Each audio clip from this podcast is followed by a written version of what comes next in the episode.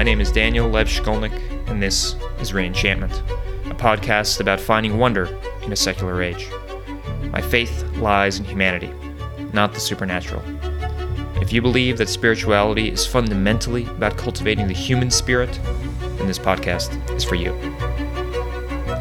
Back in college, uh, there's really only one class that engaged me body and soul, and this was the class on existentialism. The existentialists uh, were a group of philosophers that were concerned with the question of existence.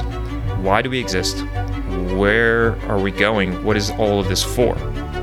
And to this day, I still consider myself an existentialist.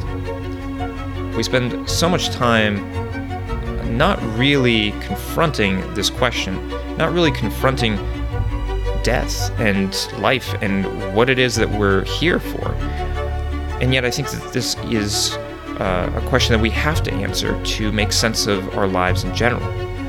This episode contains my perspective, and I hope that it's perspective that you find valuable.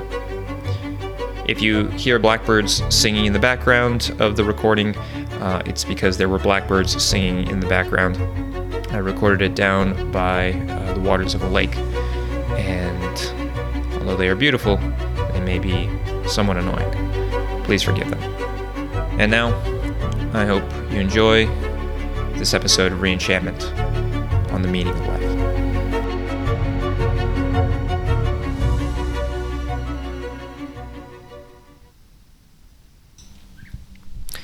So, you want to know the meaning of life. Well, it's not happiness, and despite what most people think, it's not love. And despite what I used to think, it's not nothing. There is an answer to this question, and today I'm going to tell it to you. But before we start, I want to let you know that I think this is a terrible question. It's a terrible question, and yet we keep asking it.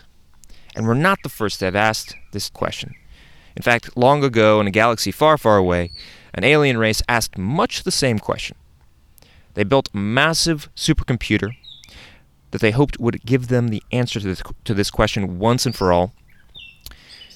They asked it, What's the meaning of life? The computer thought for a moment and said, Come back in seven and a half million years. And after seven and a half million years, they came back, eager finally to get the answer they've been waiting for, and the answer the computer gave to the ultimate question was 42. Now, for those that don't recognize it, this is the setup to the British comedy The Hitchhiker's Guide to the Galaxy. And as you can imagine, the computer's creators were not too happy. They waited seven and a half million years, and all they got was 42. But the computer defended itself. It said the problem wasn't with the answer. The problem is that they didn't understand the question. And that's a really good point. Because when we asked, what's the meaning of life? This is a terrible question because we don't really understand what we're asking about. What do we actually want to know? Do we want to know the meaning of your life? Of human life? Of, of all biological life? Or maybe do we want to know the purpose of life? Because asking about the purpose of life, what something is for, is very different than asking about the meaning of life, what something means. And what's worse, we often confuse meaning and purpose with influence. It's popular these days to fall into despair because as we realize just how insanely large the universe is, we realize we will never, ever have a significant influence on it. But having influence or purpose isn't the same as having meaning. They're related, but they're different. And that difference is important. My point is when we ask about the meaning of life, we're often not very clear about what we want to know. And yet, for as long as humanity has been around on this planet, we've been asking about and searching for the answer in one form or another. We were asking it under the columns of the Parthenon. Some people sat under trees and on top of mountains for years on end thinking about it. We ask it in late night dorm room conversations with friends. We may ask it a decade later when we're stuck at a job that we hate and wondering what we're doing with our lives. We might ask it a few decades after that, when in the midst of our midlife crisis, we look at our red convertible that we just bought and wonder if it's large enough to fill the hole we have in our souls. What's the meaning of all this? What's the meaning of life? What's the meaning of my life? It comes back again and again and again. And the main reason that I think we have such a hard time answering this question is because we're looking for the answer in the wrong place. We're looking for it in our thoughts because we think the meaning of life is a piece of knowledge, but it's not. It isn't something you can find written in an old book. It isn't something that a philosopher could just whisper in your ear. The meaning of life isn't a piece of knowledge, it's a feeling. It's the feeling that our lives have meaning. The ultimate question, what we're really asking for when we ask about the meaning of life, what we really want to know is how do I feel like my life has meaning? That's what the aliens should have asked their supercomputer. How can we feel our lives are meaningful? Now, that is a good question. And to answer that question, we have to descend into one of the darkest eras of human history. We have to go back into the concentration camps of World War II and watch as, from the burning fields and death camps, a Jewish psychologist emerges carrying a thin book which contains the answers to this question. That man was Viktor Frankl, and the book was called Man's Search for Meaning. In this book, Frankl said that meaning comes from three places the first is doing a great deed or completing a great work. The second is experiencing someone or something amazing. And the third is finding meaning in our suffering. The actions and experiences that give us meaning end up being the most important experiences of our lives.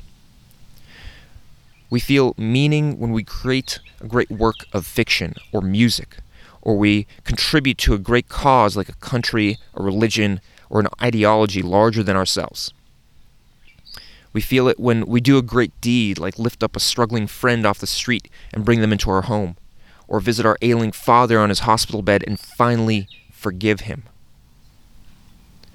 It's when you experience the love of your life or hold your firstborn child in your hands. And it's in all of the years of suffering that come after that when you sacrifice blood and tears to raise that little monkey into a man or woman that you can be proud of. These are some of the things that give us a profound feeling of meaning. Now, at this point, you might be wondering why? Why do these things give us such a sense of meaning? And to understand that, we have to understand what we're talking about when we talk about meaning. Meaning, in this context, is anything that brings worth to our existence. It is any act, experience, or perspective that gives us the sense that existing is worthwhile. Consequently, if we lack feelings of meaning, we may wonder if it's worth existing at all. When Hamlet, in Shakespeare's play, looks at the skull in his hand and says, to be or not to be.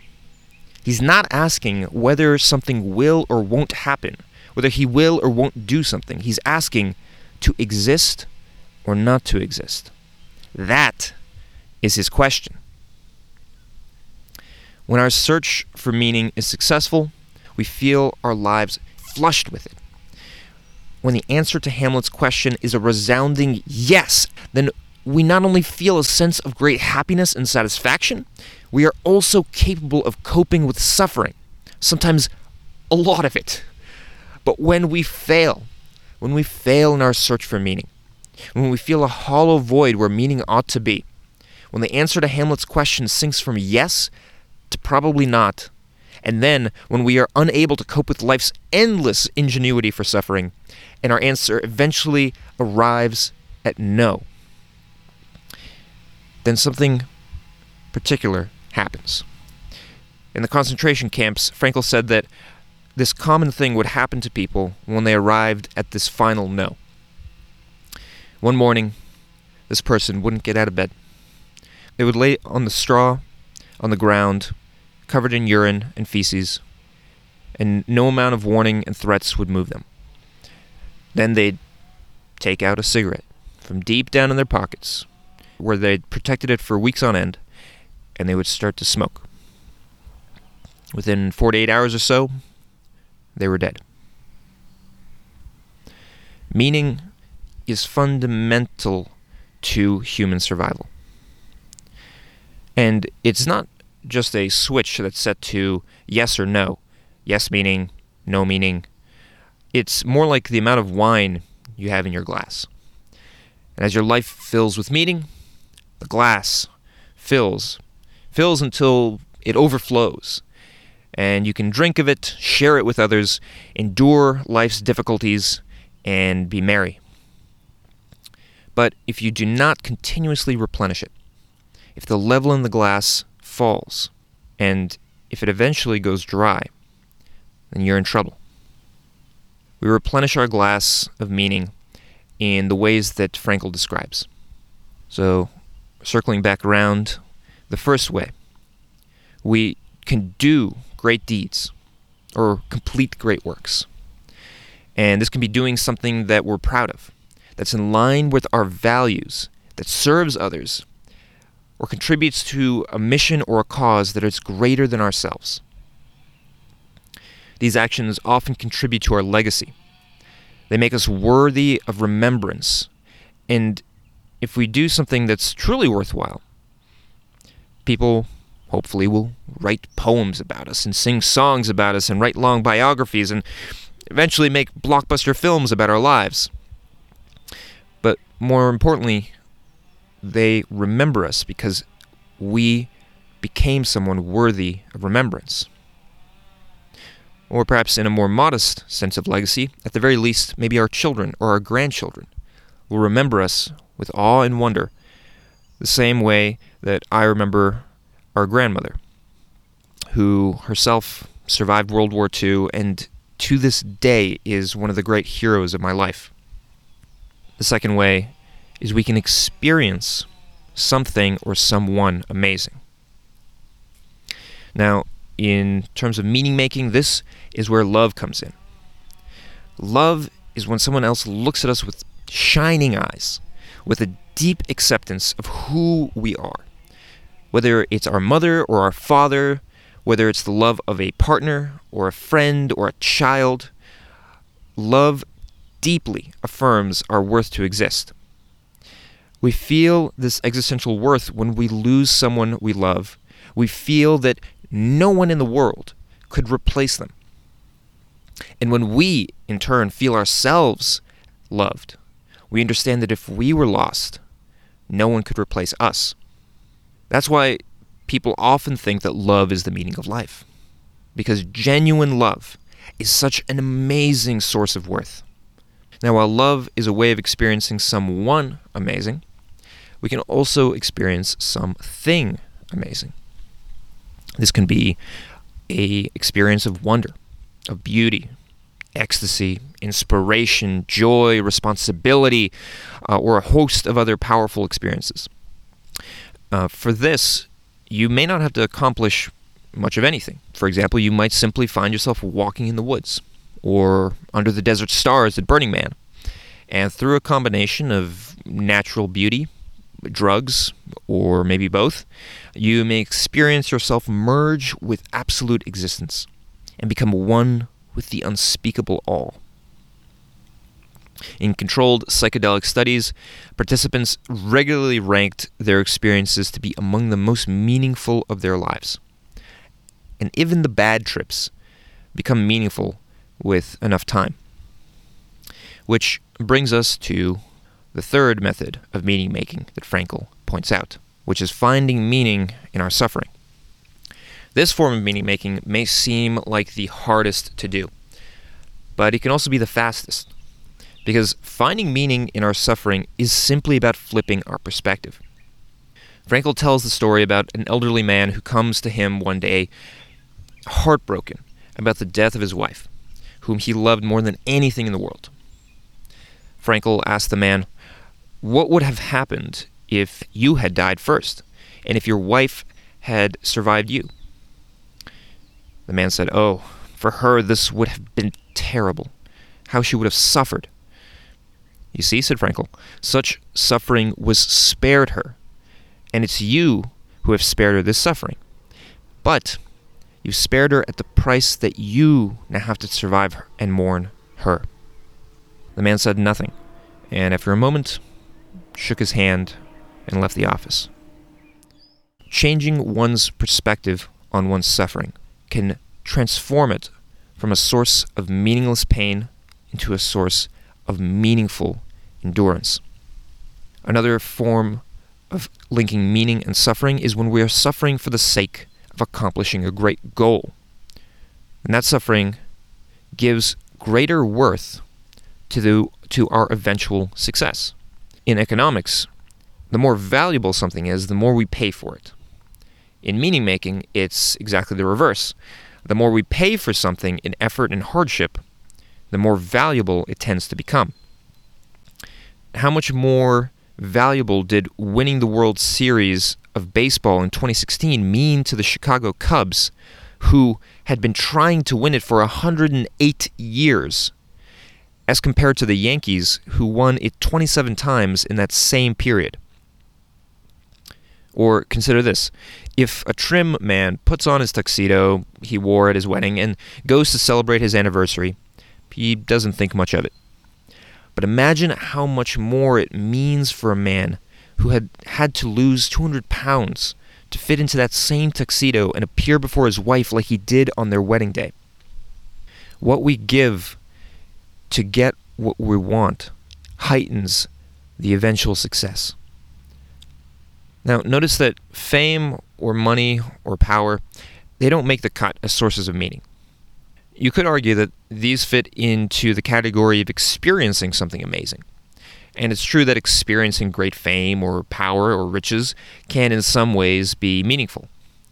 But these things are primarily forms of influence, not meaning. They make an individual worth paying attention to by others, and in one way or another, they mark them as notable members of their community. And that does mean something. But on their own, these forms of influence can be flimsy as sources of personal worth. For one thing, the Wheel of Fortune can turn over in your sleep, and your fame, wealth, and power can be taken from you by forces beyond your control. Secondly, and more importantly, if you've gained your influence from something that you're not actually proud of or don't actually feel is worthwhile, like inheriting a fortune from your parents or winning credit for somebody else's work or accidentally going viral for a video of you in a cat costume, that influence or attention will feel hollow.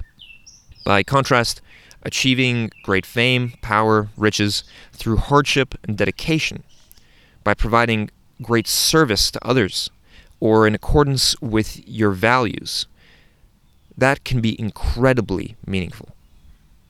All this is just to say, there are many ways to the mountaintop. There are many ways to fill your glass with the stuff of worth. And whether our paths through life will have an ultimate purpose at the climax of eternity, I don't know. Personally, I find it doubtful that they will. But I have no doubt that the paths we forge through life give us meaning. Some paths far more than others. To paraphrase Carlos Castaneda, all paths are the same. They lead nowhere. But there are paths with heart and paths without heart. And if your path has heart, your journey will be joyous. If it does not, you will curse the days of your life. One path strengthens you, the other weakens you. So take the path that gives you strength. Take the path that fills your cup And if it overflows, share it with the world. Friedrich Nietzsche, the philosopher, warned us don't get stuck in nihilism, overcome it. Crossing your arms and proclaiming that there's no meaning in life is no great accomplishment. And ridiculing the, the meaning that others find in life is nothing to be proud of either. While there is no obvious purpose to life, meaning is everywhere around us. And just because our influence in the scheme of the universe is small, doesn't mean that there's nothing worth doing. In fact, we may be the most meaningful things in the universe because we are the only beings we know of capable of producing and experiencing meaning the swirling clouds of Jupiter, the yawning black hole at the center of our galaxy, all the cold space in between, have incredible, incalculable influence on the universe, far more than we will ever have. But they don't have an iota of meaning on their own. In the Soviet sci fi classic Solaris, one character points out that humanity doesn't want to conquer the cosmos. We want to extend the Earth out to its ends. And it's true. What matters most to us in the whole universe is right here. Our lives orbit around our mothers, our brothers, our countries, our values, our human victories, and our human tragedies. When two hearts fall in love, it's like a nuclear furnace of meaning which shines at the center of our lives and fills them with light and warmth.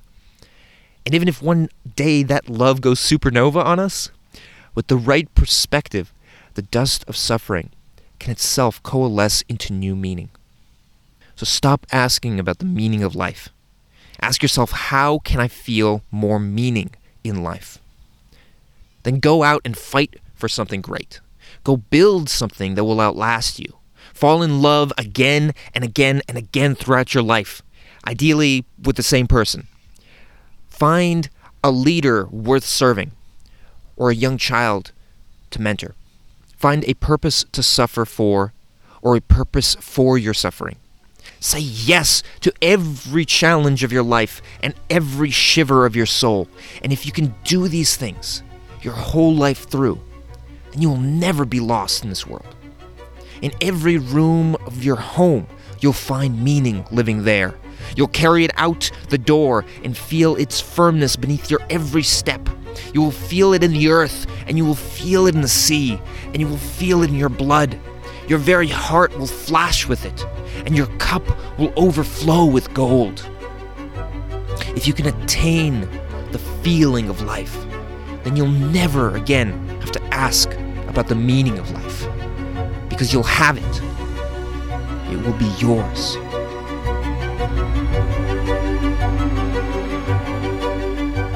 Thank you for listening to Reenchantment.